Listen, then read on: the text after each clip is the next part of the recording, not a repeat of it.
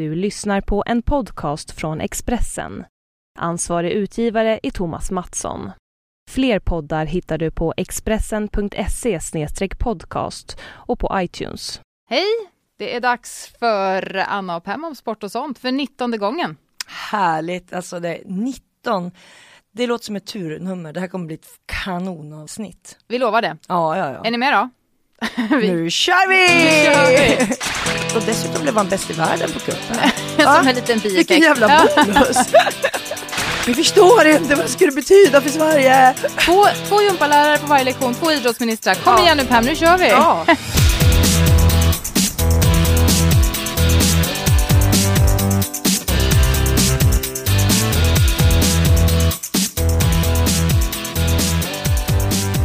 Förra veckan så hade vi ju faktiskt en världsrekordhållerska eh, på plats här. Mm. Eh, Emma Igelström var våran gäst. Ja, och simmerskan som ju har slagit massor av världsrekord. Men nu har jag eh, chansen faktiskt att bli mamma till en världsrekordhållerska. Du, Mamma? du med faktiskt, alla ni som lyssnar också. Pappa, pappa kan ju också vara världsrekordhållare. Det är så att min sexåring kom hem från skolan och var helt lyrisk. Jag kommer slå världsrekord mamma, jag kommer slå världsrekord! Det är nämligen så att de har varje vecka, de, de har en fritidsfröken som Ja. är Friskis och svettisledare. Så att hon kör väldigt mycket av det på fritids. Ja. Och det är så himla härligt när jag kommer och hämtar och nu när det har varit så fint under Ja. september. De har kört utomhus och musiken har dånat och det är 50 barn som bara hoppar Och studsar och skriker. och skriker och är jätteglada. Men nu har eh, Sanna är initiativtagare då till världsrekord i röris. Det heter ju så Friskis och Svettis eh, Barn- barnverksamhet. Så klockan 10 söndagen den 21 september så har alla barn i åldrarna 6 till 9 år chansen att eh, komma till Tibblehallen i Täby för att slå världsrekord. De satsar på att ha över 800 barn som samtidigt utövar röris. Och då kommer de i Guinness rekordbok också. Nej. Jo. Men Skicka dit hur- John och Valentina, nej inte John, han är för gammal, men Valentina, Valentina, min, min dotter, hon är åtta år. Ja, det tr- ja, kanske, varför inte? Hon har ju sitt födelsedagskalas då, så vi får få se. Men Men dit då, alla barn vet Ja, jag.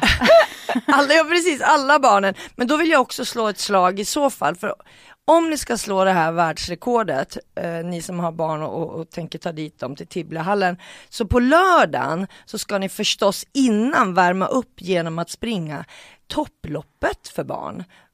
Det är ju Topphälsas eget lopp som finns i Hagaparken i Stockholm eh, och man, alla barn från två år upp till 14 eller 15 till och med, kan vara med. Och så får man springa olika sträckor och alla får naturligtvis medaljer och det kommer att vara mycket barnaktiviteter. Det är barnhoppborg och det är chokladdjur för barn och ja, men det är jättemycket roligt och alla får presenter förstås. Och, så brukar, Och alla är vinnare. Ja, alla är vinnare och de små de springer 200 meter Ja. och de lite större de springer 1,2 kilometer eller 1,3 kilometer beroende på hur gamla de är. Så då kan man börja värma upp med det och man kan anmäla sig direkt på plats. Så man behöver liksom inte sitta nu och lyssna på det här och bara känna helvete jag missade anmälningstiden. För man kan göra en efteranmälan på plats. Jag tycker faktiskt att det är väldigt sunt att det börjar i låga åldrar. Ja. Jag var tror jag var sex när jag tävlade första gången. Men Mm. då behöver det inte bli den här prestations, gissar jag, eh, Hoppas vi. hoppas vi. Ja. För att då är det inte så, alltså det är klart att det är speciellt, för det ska vara speciellt, det är en Mm. happening, det är något roligt. Men ja, man är van på något vis. Mm. Men det, det är ju det som är det viktiga, att man ska se till att barnen tycker att det är roligt. Att de inte ska känna så här, oj, mm, det finns massa vinnare här och jag kom sist eller jag vann inte. Eller någonting sånt. Utan Man ska bara säga så här, gud vad roligt och alla ska verkligen få medaljer och alla är vinnare.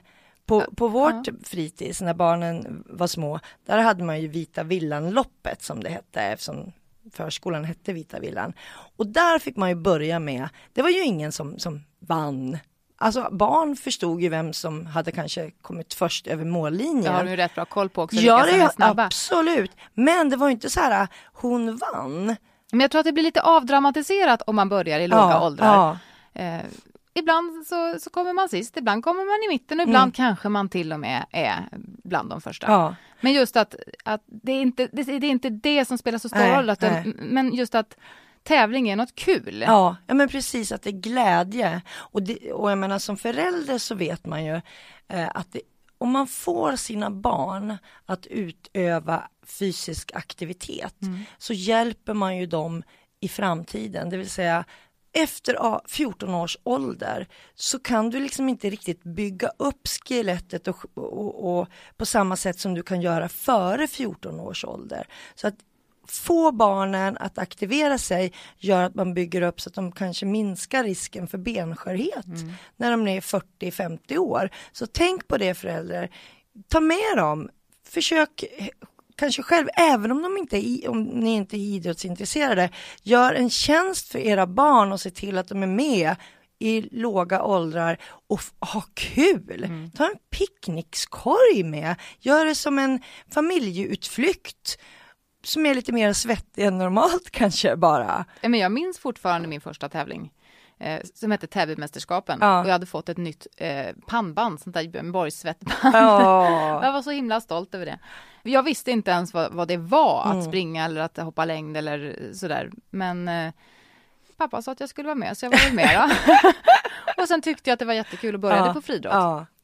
Trots att jag då sista varvet på 800 meter inte ens såg något för det här pannbandet inte bara var... det var lite för stort. Det var- Det ramlade ner lite grann. Men, men Men det gör jag tog ju, mig i mål ja, och jag det fick gör medalj. ju Ja. ingenting. Och, och på topploppet kan man faktiskt också springa med sina barn om man vill. Om de känner att nej men mamma jag vågar inte. Då kan man springa med. Och jag försökte då få, få eh, Christer, min sambo, att springa med Valentina förra året, som då var sju år. Hon blev så himla arg så hon stannade mitt i loppet och ställde sig och skällde ut honom. vad gör du här? Ja. Det är för barn. Ja, jag vill inte att du springer med mig. Så hon missade, hon stod säkert en minut och skällde och sen fortsatte hon och sprang. Hon var jättenöjd med sin tid. Men nu har hon sagt så här, ingen ska få springa med mig. Jag kan springa själv. Så då ska hon få springa själv då. En kompis till mig, ja, eh, fast det gäller ju att hålla koll på sina barn. En kompis till mig anmälde sin eh, son på eh, Lidingöloppet och då var han inte många år. Nej. Och han kom aldrig. Hon stod där vid målgången och bara skulle "Där kommer han? Vart är han? Men då hade han fått håll så han hade gått in i skogen och letat kotte som han kunde hålla i. För det hade han hört att man kunde göra. Tog lite tid bara att hitta den där kotten. fanns inte så många i närheten. Åh herregud. Nej men gör det, använd den här helgen till att göra någonting aktivt. Det behöver Mm. ju inte vara världsrekord eller topploppet, men gör någonting aktivt för era barns skull. Mm. Ja. Hoppa och studsa och, och hoppar man twist nu för tiden förresten på Nej, skolgården? det har jag inte sett på länge. Men hopprep såg jag häromdagen faktiskt. Men twist, det, var, det hade jag nästan glömt bort förrän du sa det. Ja, De här vad- i sårbanden, minns ni det? Ja. Eh, Man kunde faktiskt också göra det själv om man ställde upp två stolar och, och hade Mm, det här twistbandet och man kunde göra blöjan och alla sådana där grejer också. Jag älskade twist Mm. och jag tror faktiskt att i och med att jag började så tidigt, för du hoppar ju ganska mycket, Mm. så blev jag ganska bra i höjdhopp. Jag tog massa skolmedaljer sen i höjdhopp. Jag tror att det ber- berodde faktiskt en del på att man, vi körde varenda rast kommer jag Ja. ihåg. Men twist, nu ska jag banne mig köpa ser liksom- resårband. ja, men jag- ja. Jag ser Anna bli helt Ja, men jag exalterad, hade nästan att inte ur liksom. Jag hade glömt bort att ord. det fanns. Eh, kanske ni också, men twist, det måste vi återinföra såklart. Ja, men vad gör man på skolgårdarna nu då? Tjejer till exempel, för twist var en tjejgrej, oftast i alla Ja. fall. Vad gör tjejer? Spelar de fotboll? Det är ganska mycket inne, eller innebandy fast ute. Ja, Eh, men landhockey typ. Ja, fast med innebandyboll Mm, och innebandyklubban eh, och småmål. Eh, hopprep såg jag Mm. eh, när jag hämtade den senast. Det är ganska mycket sådana här eh, king, såna boll, eh, där alla i klassen är med.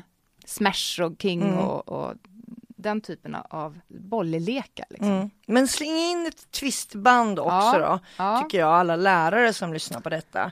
För det är bra för benen och skelettet att lära sig att hoppa i tidig ålder.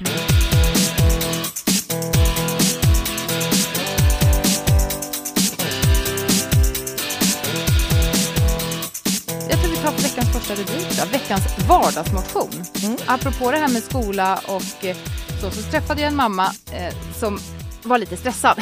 Jag måste nämligen hinna byta om så jag kan sätta mig på cykeln och hämta min son. Eh, för då hade de nämligen i skolan en tävling Ja. där man fick poäng för varje gång som man inte hade tagit bilen till och från Mm, skolan. mm. Utan benen eller cykeln eller någonting. Och hon sa ju att det är klart att det blir lite stressigare annars hade jag ju direkt från jobbet svängt vidare med bilen och hämtat upp min son och så hem och så man middag och så hade son... barn, tänker jag nej, nej, men hon menar att eftermiddagen och kvällarna blev så himla mycket bättre av det här.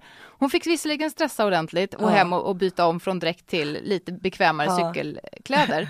Men så hämtade hon upp sitt barn och så hade hon eh, lite matsäck då, någon banan eller något sånt Mm. där. Och så blev det en sån skön, istället för att de var stressade i bilen och skulle Mm. hem och laga middag, så cyklade de, stannade till vid någon lekpark, tog den här bananen, åkte lite rutschkana, gunga lite, eh, grejade lite liksom och kom hem och det var en helt annan harmoni. Och sen Gud, kunde hon börja med, med middagen Ja. och då hade hon själv också hunnit liksom varva ner Ja. via cykelturen.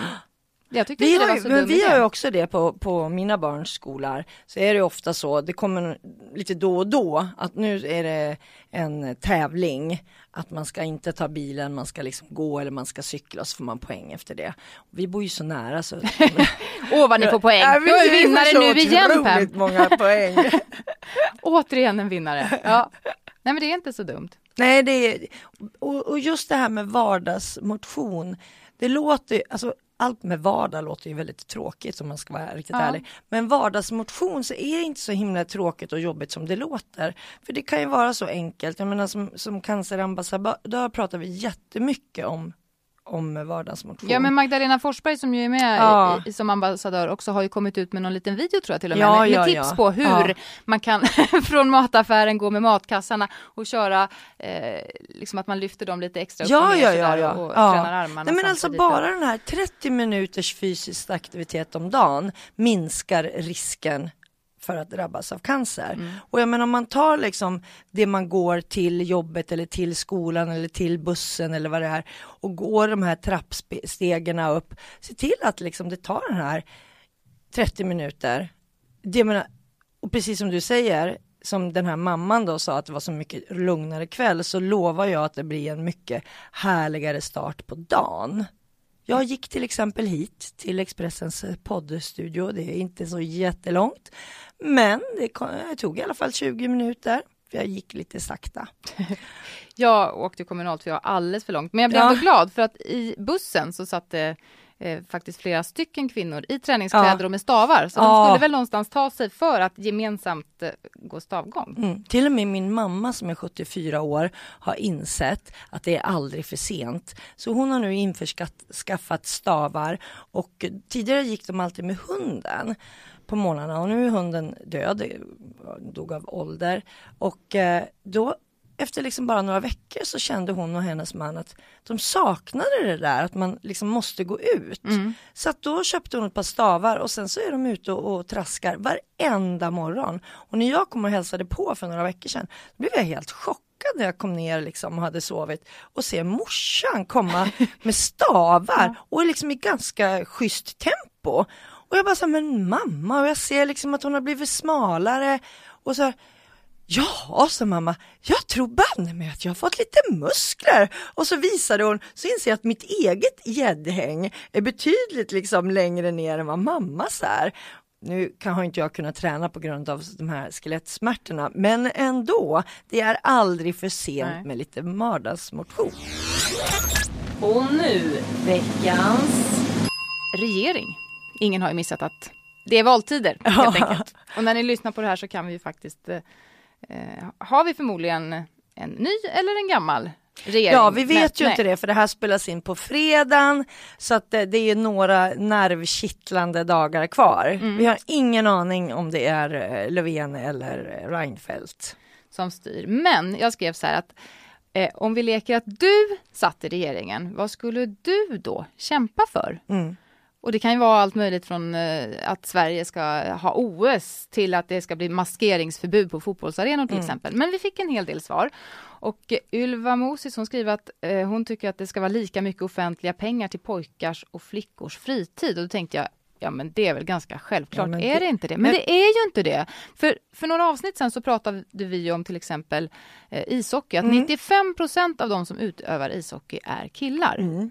Men vad satsar kommunerna på? Jo, ishallar och då är det inte för allmänhetens åkning utan då är det För eh, killar. för killars träning. Men hur mycket danslokaler satsas det på? Mm. Exempel. Så börjar man se så, så är det ju inte så jämnt fördelat. Nej, det är det inte. Det finns inte så många ridhus heller, Nej. om man säger så. Nej. Eh, om man ska titta på, på vad många tjejer skulle vilja Mm. börja med i alla fall, så är det ju ridning. Mm. Och det finns det ju inte. Nej. Mycket bra synpunkt. Och en, en självklar, självklarhet kan jag tycka. Ja. Men Anna, det, det här är så spännande tycker jag, därför att det känns som, när man när man har lyssnat på alla de här valdebatterna, och du Mm. har ju själv suttit i primetime, Expressen TV och liksom intervjuat alla de här partiledarna och, och eh, de här makthavarna som ska styra oss eh, från och med den här veckan och liksom i fyra år framåt i alla fall. Mm. Eh, så tänker jag, hur ofta har någon sagt någonting om idrotten? Väldigt, väldigt, väldigt lite. Det har kommit fram lite grann när det har pratats om skolan. Ja. Att man ska satsa lite mer på, på idrotten. På gymnastiken På gymnastiken, Ja. 100 timmar mer. Men det blir ju väldigt lite utslag, utslaget på Ja. en hel skolgång. Ja. Så att, eh, och det var ju som vi var inne på också för några avsnitt sedan att 6 miljarder kronor kostar ohälsan på grund av Ja, att folk rör ja. sig för lite. Och det handlar ju om vanor. Får man med sig det redan från barn, som du sa, ja, så, så, så är det lättare. Och man bygger ju upp, det man har gjort som barn är ju inte förkastligt. nej. När man, eh, man kan ju faktiskt leva lite grann på gamla meriter. Absolut, framförallt vad gäller benskörhet ska jag Ja. säga. Och Emma Igelström hon skriver just det också, eh, när hon får leka regering. Mm. Eh, så tycker hon, mer idrott i skolan och personlig träning på recept. Det står Mm. jag helt bakom. Det är så himla viktigt. Jag menar som för mig nu då som har varit liksom sjuk i cancer i snart två och ett halvt år. Mm. Så vet jag hur mycket träning betyder, inte bara fysiskt utan också psykiskt. Men det kommer ju mer och mer Ja. att ändå eh, motion skrivs ut på, på recept. Ja, och, och det ska ju inte vara, tycker jag, en, en välfärdsfråga på det sättet. För det är alltså en PT om man säger så, kostar ju ganska mycket pengar. Det är ju liksom från 600 kronor i timmen och uppåt skulle jag säga, beroende på hur liksom hur, hur personliga tänkte jag säga, nej men hur, hur kända de här personliga tränarna är. Och det tycker inte jag att, lång, eh, att alla ska behöva betala, utan liksom behöver man, ser man att här kan idrott och motion eh, hjälpa den här personen så ska de få hjälp också att få en knuff. För det är ofta det det handlar om. Man har ju inte en personlig tränare kanske hela sitt liv om man säger så. Men man behöver den här från början för att kunna hitta vad ska jag träna, vad är bra för mig, vad ska jag inte träna för att jag ska liksom, jag kanske ont i en axel, men då ska jag ju vissa rörelser och så ska jag ju, ska jag ju inte göra, utföra för att det, det, liksom, skadan blir värre. Så jag tycker absolut att fler eh, läkare ska skriva ut träning på, på recept. Mm. Men sen kan man ju hoppas att det inte ska behöva gå så långt så att man är tvungen att uppsöka en läkare för att börja träna. Absolut inte. Eh, Eva-Karin som är min mamma för övrigt skriver att eh, hon håller med om mer idrott i skolan men också eh, eh, friskvård i, i arbetslivet, valmöjlighet till aktivitet som gynnar hälsan. Mm, mm. Eh, ja, det är många som tycker mer idrott i skolan. Får barn, Madeleine skriver, får barnen in idrotten som en naturlig del i vardagen så kommer samhället att tjäna massor av pengar på de här barnen när de blir friska, hälsosamma som vuxna. Ja, det är ju helt rätt Madeleine, helt rätt. Emma Igelström, hon är, hon är, Ja, hon, är på bra. Ja, men hon, fick jättebra. Ja. blodad tand när Ja. hon var här tror jag. Hon har faktiskt skickat en länk till någonting som jag hoppas att de som hör det här kanske kan få en liten idé, en idé som föds. Det finns nämligen någonting som heter Fritidsbanken. Det är som ett bibliotek, fast där man kan låna sport och fritidsprylar kostnadsfritt. Ja men det är helt Ja, fantastiskt. och det är ett samarbete mellan Svenska kyrkan och sen så eh, eh, Forshaga kommun och ett öppnare Värmland, alltså det här är i Värmland, men Mm. det kanske finns i andra kommuner också, om inte annat så borde det finnas, Ja, ja. eh, tycker inte alla kan, kan eh, fritidspolitikerna eh, få, få lite tips här Mm. vad man ska satsa på. Ja men man kan få låna skridskor till exempel. För det är inte alla som har råd att köpa nya skridskor Nej, varenda år. För nej. när barnen är små då växer ju fötterna. Som Ja, och det, skridskor är ju ja. svindyrt. Ja. Vet jag som är hockeymamma, det kostar multipengar. Ann skriver att eh, friskvårdsbidrag på jobbet samt fler idrottstimmar i skolan låter ju bra. Och fler studentrabatter vore också en bra idé eh, på olika Mm, eh, mm. friskvårdsaktiviteter. Sen tycker hon att eleverna skulle kunna få större möjlighet att välja själva vad de vill göra på vissa idrottstimmar. De som inte gillar att spela fotboll kanske kan få simma eller spela tennis eller friidrotta eller Mm, någonting mm, istället. Mm. Och där tror jag, för där har vi ett problem det här med att det finns ju de barn som får ont i magen Ja, när de ska ja. till skolan för att de har gympa på schemat, Mm. eller idrott som det Mm, heter. mm. Och hur man då ska frångå det. Och precis som du säger också att man om man då inte tycker om idrott som genomförs i skolan, för där är ju of, ganska ofta i alla fall, det är ändra liksom plintgym, redskapsgymnastik som det hette på min tid, eller bollspel. Medan det finns ju andra som tycker älskar att vara ute och springa till exempel.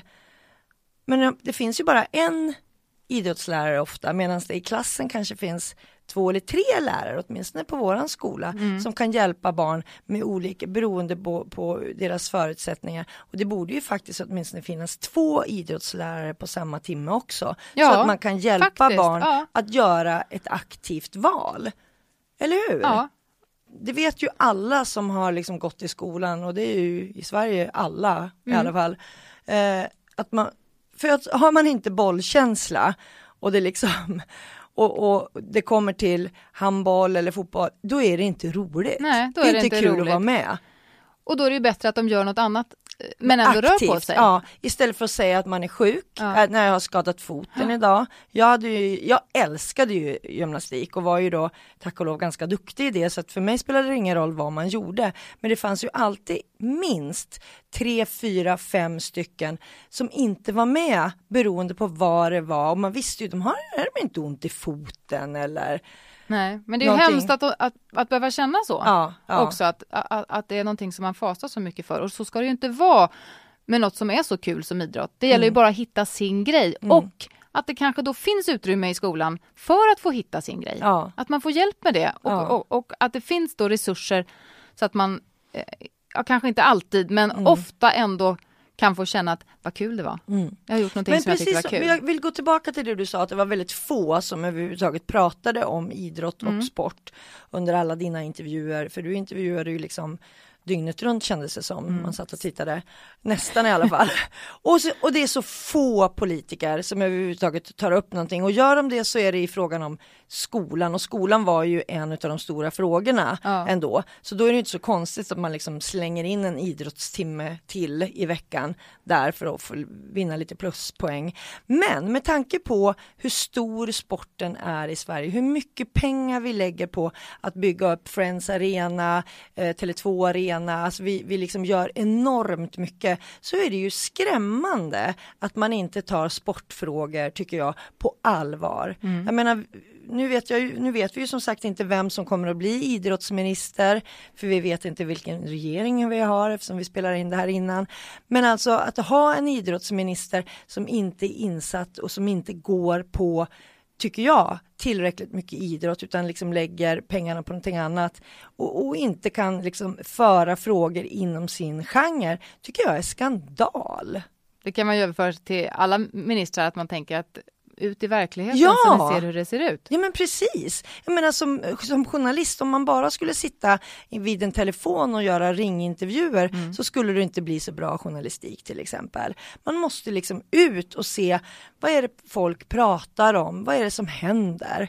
Jag tänker själv som chefredaktör för Topphälsa, vi jobbar ju med, med hälsa och, och idrott och även liksom mat, allt som, som är bra för dig helt enkelt, även det mentala. Alltså om jag inte var ute på våra träningsresor till exempel, eller var ute och träffade folk eller gick på topploppet, skulle jag inte ha någon aning om vad mina läsare vill ha och vad de behöver. Och det skulle ju likadant för, för en politiker. Ja men gå ut och sätt dig på en handbollsmatch, gå ut och besök tjejer som spelar fotboll i 6 och 7 års ålder. Se vad de har för förutsättningar. Och, Ja, och liksom prata efter det här. också. Ja, Och se om räcker det med en gympalärare eller man Ja. kanske skulle faktiskt tillföra resurser. ja men exakt. Finns, finns ja. två alltid. Och så alla de här pengarna man kan spara då när folk inte går sönder Ja. när de blir äldre. Om du får sitta i regeringen då, en önskan? Ja, men jag är ju lite grann sådär att jag vill ha både motion på recept, det har jag skrivit flera gånger om i Topphälsa. Jag tycker det är jätteviktigt, även för det mentala som jag var inne på. Och för mig är det helt självklart att idrotten ska prioriteras mycket högre i skolåren än vad den faktiskt gör. Jag menar en timme i veckan, det är ju ingenting. Och det är ju hemskt. Och speciellt nu när allt fler diagnostiseras med till exempel ADHD och, Ja. och sånt där. Det är ju ännu viktigare då Mm, mm. att, att få göra av med lite energi Ja. så att man kan orka koncentrera sig. Ja, Nej, men jag, jag minns till exempel när Michael Phelps som tog åtta OS-guld, simmaren, den amerikanska simmaren, eh, för några år sedan då tog storslam på OS. Han har ju ADHD. När han var liten så berättade hans mamma i en amerikansk tidning att det enda som hon kunde göra för att överhuvudtaget orka var nästan att kasta ner honom i den här bassängen. För den här fysiska aktiviteten som, som han körde när han var liten var det enda som gjorde att hon också fick lite liksom andrum och att han blev lite lugnare. För att han kunde ju köra hur mycket som helst i de här bassängen och komma upp och faktiskt känna att han har fått gjort av med all den här överskottsenergin som ofta annars kan liksom drabba en hel familj, att, att man blir helt slutkörd. Och det är väl fantastiskt i så fall och dessutom blev han bäst i världen på kuppen. Som en liten bieffekt. Vilken jävla bonus! Ja, åh, det är så mycket man vill önska, men det får man ju. Ja, Önskan ja. är fri. Ja, så men är vad, skulle du göra då som Åh. idrottsminister? Eh, ja, men jag kan skriva under på allt som vi har pratat om såklart. Mm. Eh, men för att ta, ta en helt ny, eh, det här med skidåkning Mm. vet vi ju har blivit superpopulärt. Det är ju bara att se på, på Vasaloppet och Tjejvasan och Som allt det där. slut på Swish en gång. säger det. Ja. Eh, men så har vi ju Sverige där det inte alltid finns förutsättningar Mm. för att kunna åka skidor. Det finns ingen snö. Det typ. finns ingen snö, men det finns ju någonting som heter konstsnö. Mm. Så jag tycker att eh, fler kommuner borde satsa på att ha konstsnöbanor. Mm. Sen kan man kanske behöva betala för att åka på de här, men, men att det- det åtminstone finns. Ja, men alltså, Så att man kan få Ja, utöva det, ja. för det är också någonting som hela familjen kan göra Ja. i sitt eget tempo. Alla kan åka efter sin förmåga. mm. Och man kommer ut och får frisk luft Ja. och det blir... eh, Ja, så det tycker jag är... och jag tycker med inte... skidbanor. Ja, bra! Mm, och eller jag, spår heter det. jag tycker inte att det är så jättefarligt att man ibland behöver betala Nej. för saker. Därför att jag menar, du behöver ju betala för att gå in och se en match också. Mm. Ja, men det tror jag att eh, det tror jag folk lagligen skulle göra också, Ja. bara de har möjligheten Ja, att det finns Ja, snö. ja, men tänk att lägga 50 spänn till exempel för att gå in och köra en mil på en Mm. konstsnöbana när det liksom inte finns snö någon annanstans. Det var ju så jag fick göra nu i, i vintras inför Tjejvasan. Ja. För det, ja, ni kommer ju ihåg hur vintern var. Det var ju inte mycket snö någonstans. Nej, det var det verkligen Knappt inte. de här konst... Men som de kämpade. Men det var ju ideellt arbetande eh, personer Ja. i skidföreningen Ja. i, i Täby. Som jobbade dag och natt Mm. för, att, för en varmkorv. Mm. Ja, det är helt otroligt. Det, alltså, och, då tänker jag, nu, nu vet jag, då, då finns det folk nu som tänker så här, ja men då ska det ju behövas folk som står där och tar betalt och det, det har, kan, man, ju- kan man ju inte göra ideellt liksom hela tiden. Men när jag var i, i Leksand i somras, och nu är, handlar inte det om sport, men då skulle vi i alla fall åka och köpa lite blommor för att det, liksom alla hade dött av värmen och sådär, skulle köpa och, och plantera i, i krukorna utomhus. Och så åkte vi till en, en sån här trädgård i, mitt i Leksand. Mm. Och där var det minsann ingen som tog emot och någonting utan där stod liksom stora tält och så utanför så hade de en kassa och s- s- som var som en brevlåda. Mm. Och så stod det ju vad alla blommor kostade. Och sen så tog man de här på en pall eh, och gick ut och så betalade man, räknade man ihop och det var ju ingen som kollade. Men man får lita på Men, folk. ja men exakt och det är det som är så häftigt liksom stå där och bara ja nu ja och så stoppade man ner Ja. och ingen liksom som bara ha tog du en extra planta här nu utav pelargonen? Men det skulle man ju inte ha samvete till när Nej, man, aldrig man tänker att gud här är någon som verkligen litar på mig. Ja. Nej, åh, Nej men, ju, nej, men precis, ja. och det skulle ju kunna vara precis likadant egentligen på en konstsnöbana Mm. tänker jag. Spika upp en, en brevlåda och stoppa ner Så är det 50 faktiskt på spänn. Jarla Bankes konstnö. Att, Ja, att, I love man, it. man sto- stoppar ner sin lilla slant där i postlådan innan man drar ut. I love it. Så ska det vara. Bra idrottsminister du skulle bli Anna, jag känner det. Ja, Ja, men jag är ju lite sugen på ett OS i Sverige också. men det är ju...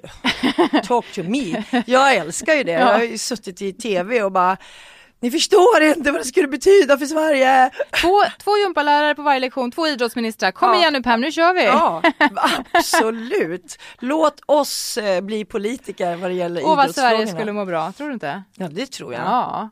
Jag är helt övertygad om det. Ja. Det är lite sunt bondförnuft i oss, Anna. Och nu veckans...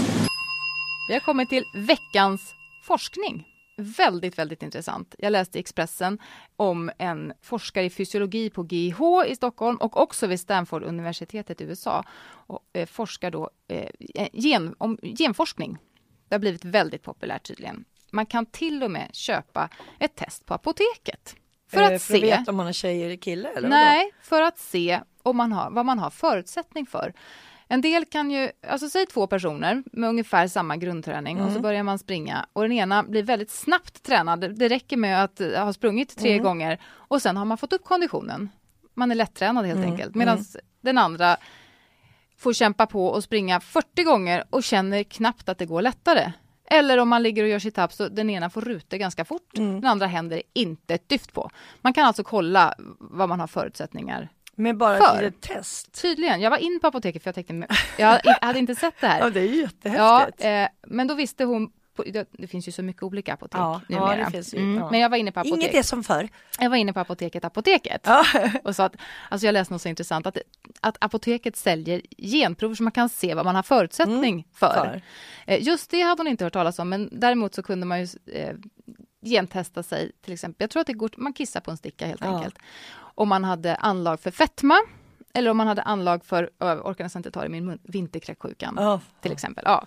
Så att man kan ju eh, se ganska mycket, men den här Mikael Mattsson då, forskaren, eh, han tycker att det, här med att kissa på en sticka och se om man har anlag för att ut och jogga eller inte Mm. eh, förkastar han helt. För han menar att även om man kanske inte är, är lättränad och det är, kommer vara jobbigt för man eh, har inte så lätt Mm. att få upp motionen så ska man ut och jogga ändå för det ger så mycket annan vinning. Ja men det Ja. kan jag hålla med om. Ja. Men just det här som du pratar om, vad man är vad man har talang för. Mm. Jag vet ju att eh, Christer Skog jobbade ju då på eh, Australian Institute of Sport under tre år och eh, där hade man ett program som hette Talent ID, det vill säga att man åkte ut till skolorna och genomförde för de som ville helt enkelt sådana här tester. För det här är ju det är ju väldigt förenklat att man kan gå på apoteket och, se, och, och köpa. Jag vet inte riktigt om jag tror att vi har kommit där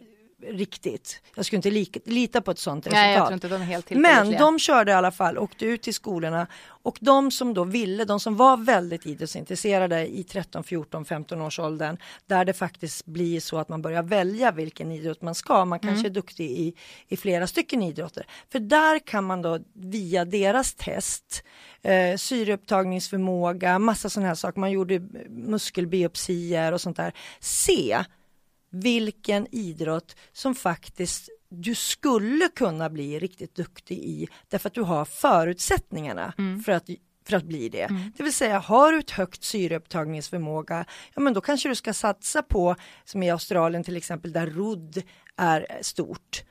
För du kommer orka mer än, än en annan person som inte har den. Har du liksom smala vader och, och är lite tunnare i, till kroppen, ja men då kanske distanslöpning är din grej istället för eh, amerikansk eller australiensisk fotboll. Liksom. Men till syvende och sist så blir man ju ingenting om man inte tycker att det är kul. Nej, precis. Och jag menar de som kom till de här testerna, de ville ju verkligen Ja. veta. De kanske tyckte tio saker var superroligt. Ja, men ville bli att jag hinner riktigt. inte allt Nej, detta. Jag jag, väljer välja. någonting som Mm. jag vet att jag har förutsättningar att bli riktigt bra i.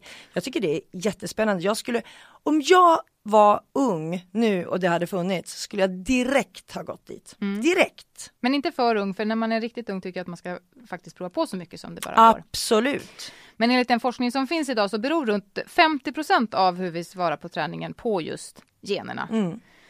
Och resten kan man ju ändå träna upp och det handlar ju mycket om psyke också. Mm. Och vilja. Ja, eh, men eh, sen kan man ju dra det lite för långt också, som i Uzbekistan till exempel. De letar ju efter OS-löften genom att DNA-testa barn. Eh, Ja, ja. ja det, kan, det kan man ju verkligen säga är lite för Mm. långt. Och man har ju också sett eh, i Kina till exempel eh, bilder på, på hur man drillar små, små barn eh, i gymnastik eftersom det är liksom den stora nationalsporten i Kina Mm. som har fått en att må lite illa. Mm. Där har de ju faktiskt ingen regel, alltså en tvååring och en treåring har ju inte riktigt den här eh, förmågan att eh, säga ifrån på Nej, ett sätt som du kan när du är tio och uppåt. och eh, om jag ska vara fördomsfull, i den kulturen så kanske man heller inte säger ifrån sina föräldrar. Nej, Eller, nej. och absolut inte sin tränare. nej, nej, nej, nej. Det, där är ju tränaren så extremt auktoritär Mm. så att man kanske inte vågar. Nej.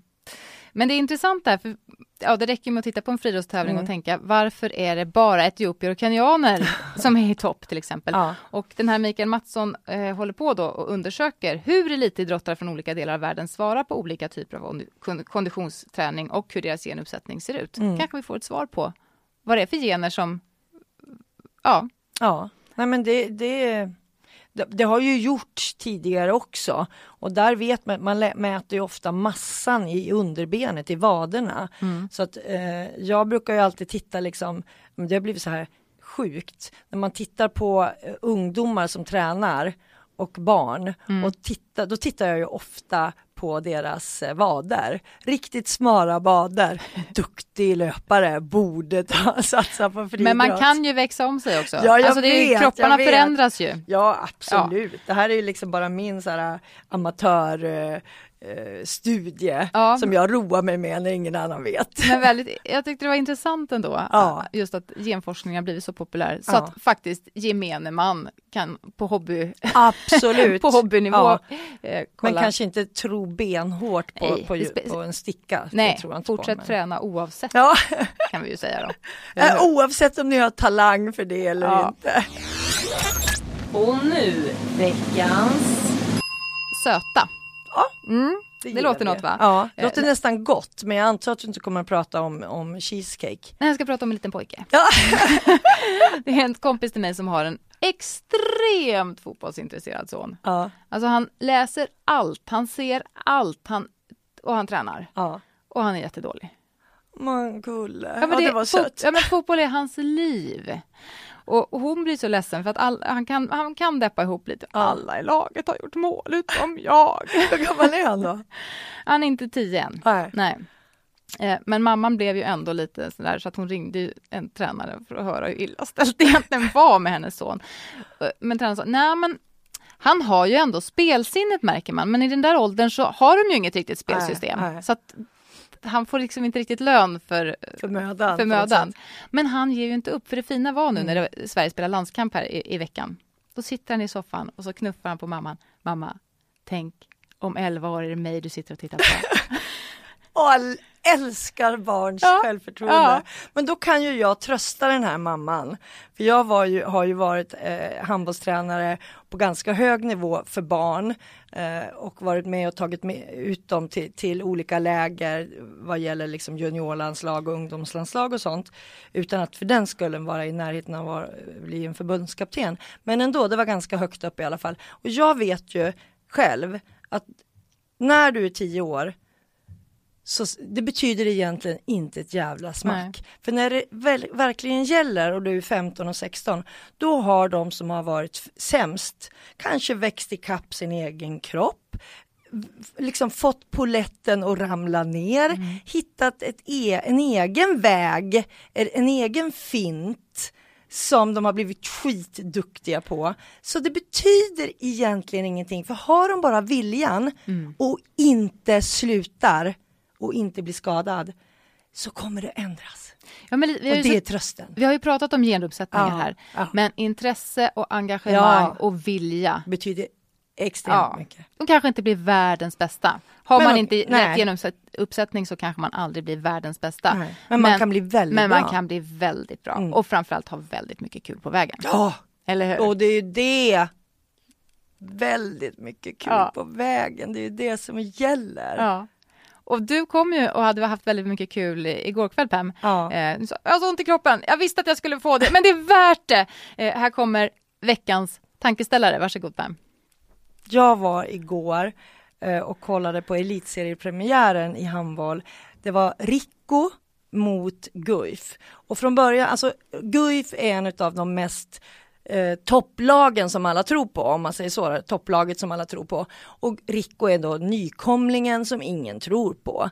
Och Rico är ju, alltså det är ett korplag som grabbarna som jag tränade uppe i Hudiksvall i, i början av 2000-talet där, de startade ett lag i division 4 2007 och har liksom tagit det laget hela vägen upp till elitserien. Och när jag satt där igår på läktaren och såg det här laget spela, ingen av mina spelare är, är kvar, de är liksom för gamla, de satt bredvid mig på, på läktaren, så kände jag ändå den här fantastiska gemenskapen och glädjen i att se ett lag kämpa mot oddsen och besegra. För det var ju Rico som vann över det här topplaget.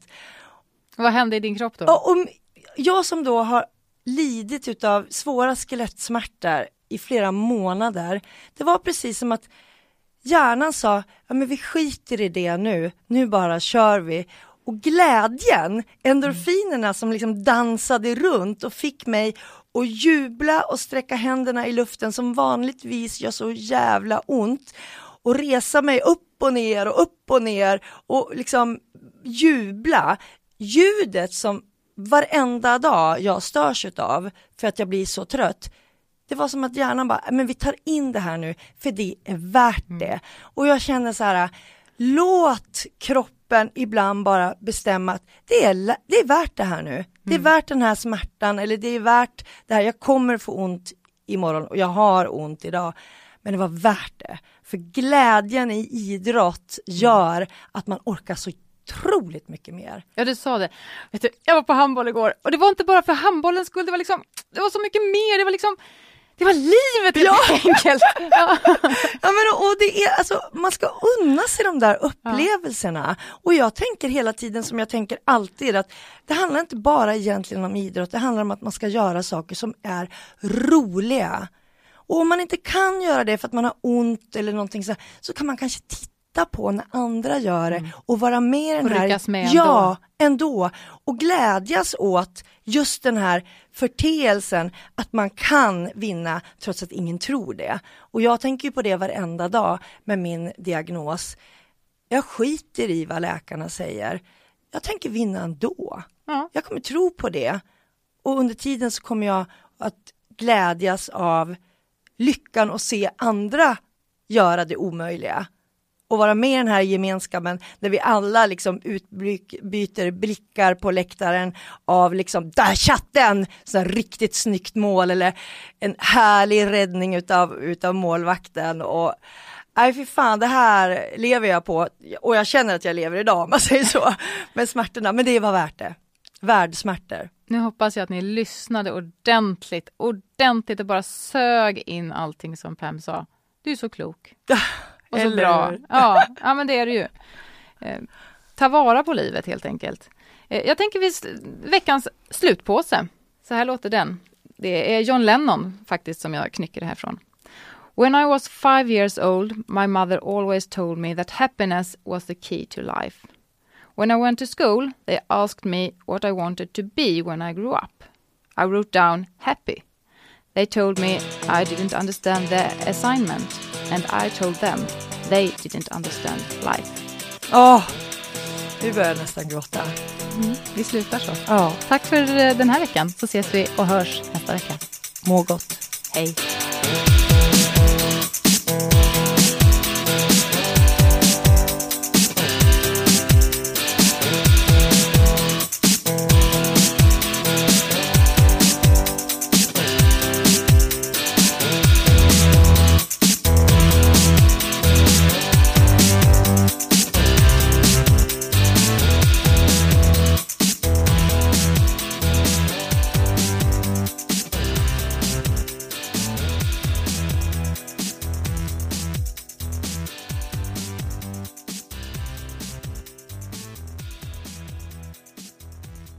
Du har lyssnat på en podcast från Expressen. Ansvarig utgivare är Thomas Mattsson. Fler poddar hittar du på expressen.se podcast och på iTunes.